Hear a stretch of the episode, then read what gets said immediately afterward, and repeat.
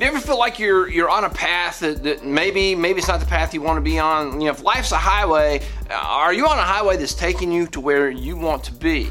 And if you're not, what do you do about it? You ever feel like you're just going down a road and there's nowhere to turn? This is the road you're stuck on, and you feel like this is it. I don't have any options. There's nowhere to get off. I have to go this way. If you ever feel like you're stuck going somewhere that you're not sure you want to go to, just slow down and look around and find someone who has been down a road similar to the one that you're on and ask them about options and things maybe you don't know about. Maybe there's a turnoff that you haven't come to yet, and as soon as you get there, you can make a change. Don't be too shy to ask for help. Teachers, parents, coaches, ministers, uncles, aunts, people who care about you, older people who care about you who've been down roads similar to the one you're on, ask them for some help and see if they can't get you on the road that you want to be on.